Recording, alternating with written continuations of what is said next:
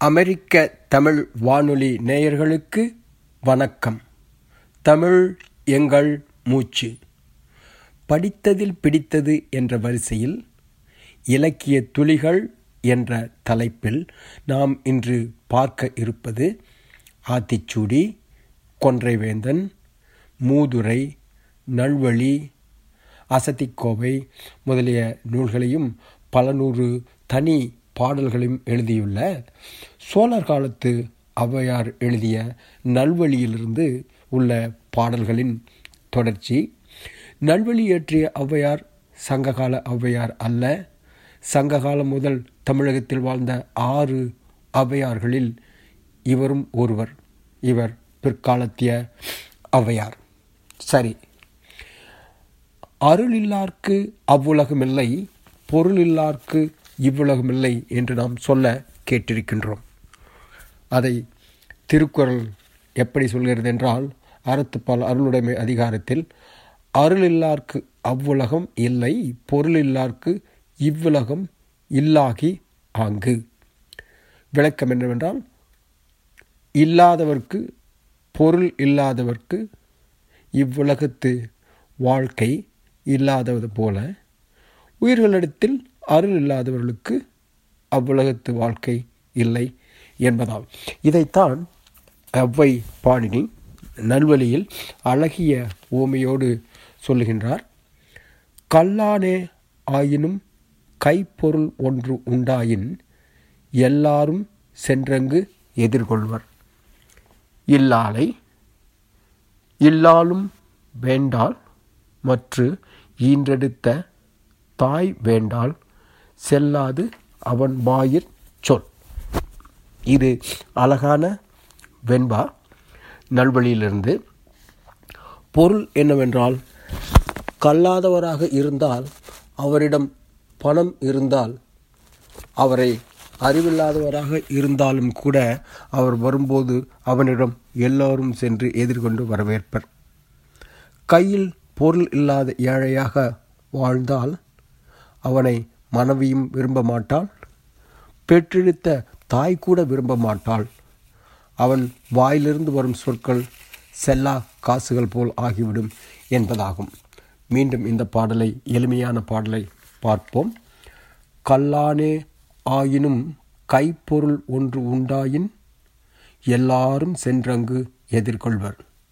இல்லானை இல்லாலும் வேண்டால் மற்று ஈன்றெடுத்த தாய் வேண்டான் செல்லாது அவன் வாயிற் சொல்.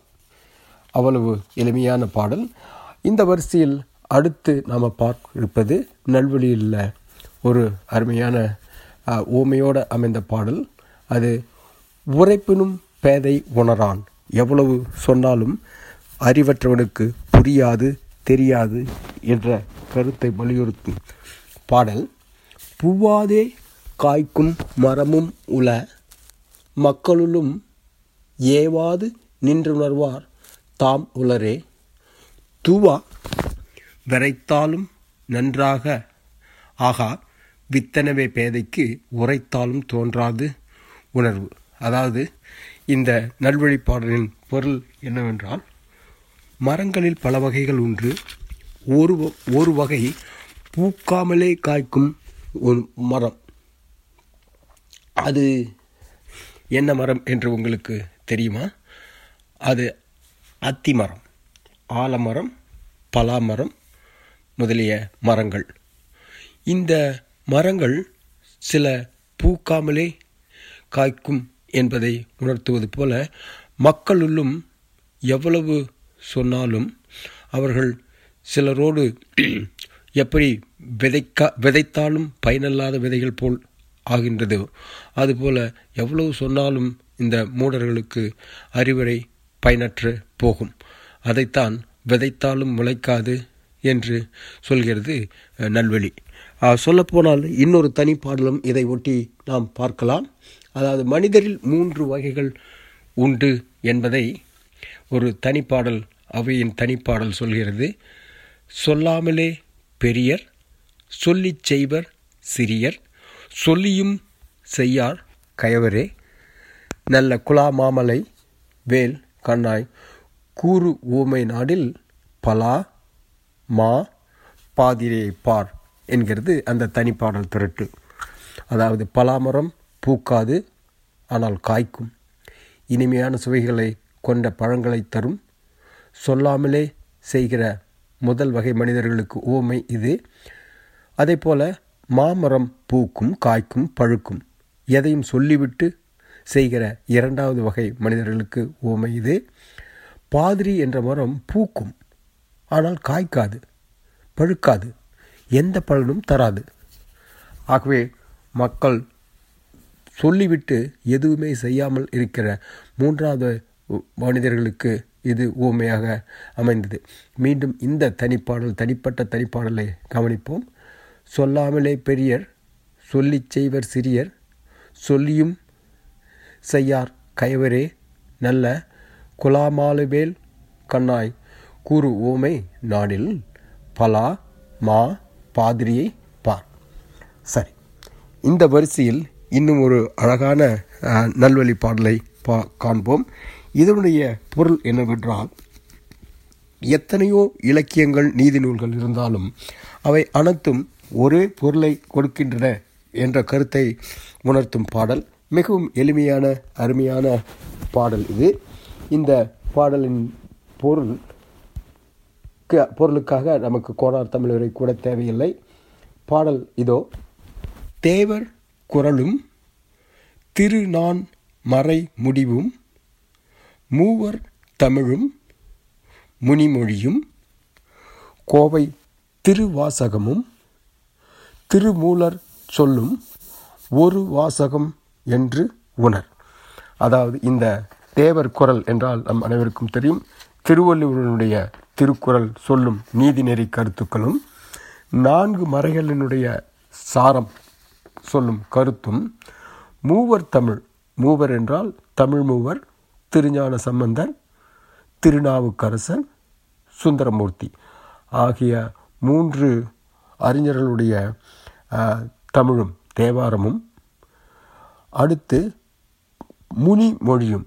முனி மொழி என்றால் திருவாதவூர் முனிவராகிய மாணிக்கவாசர்கள் சொல்லும் மொழியும் என்றால் சொல்லும் கோவை திருவாசகமும்.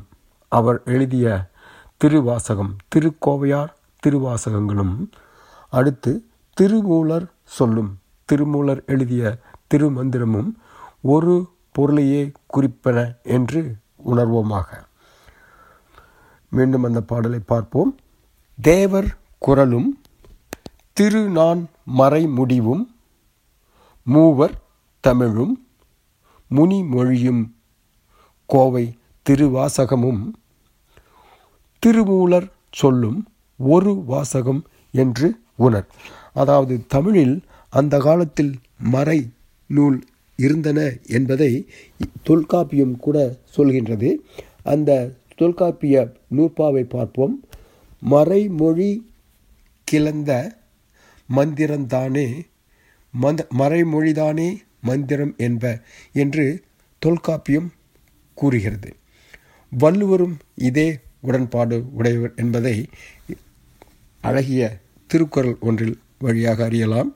நிறைமொழி மாந்தர் பெருமை நிலத்து மறைமொழி காட்டிவிடும் என்று அவர் கூறியிருப்பதை அறிவோமாக அதாவது நிறைந்த மொழியின உடைய உடையவரதோடு பெருமையை அவர் உலகுக்கு கூறிய உண்மையே அறிவிக்கும் என்று கூறுகிறது இந்த திருக்குறள். நிறைமொழி மாந்தர் பெருமை நிலத்து மறைமொழி காட்டிவிடும். ஆகவே இந்த இந்த ஒத்த கருத்தை உள்ள பா நூல்களைத்தான் அவையின் நல்வழி அழகாக எடுத்துரைக்கின்றது. மீண்டும் ஒருமுறை பார்ப்போம்.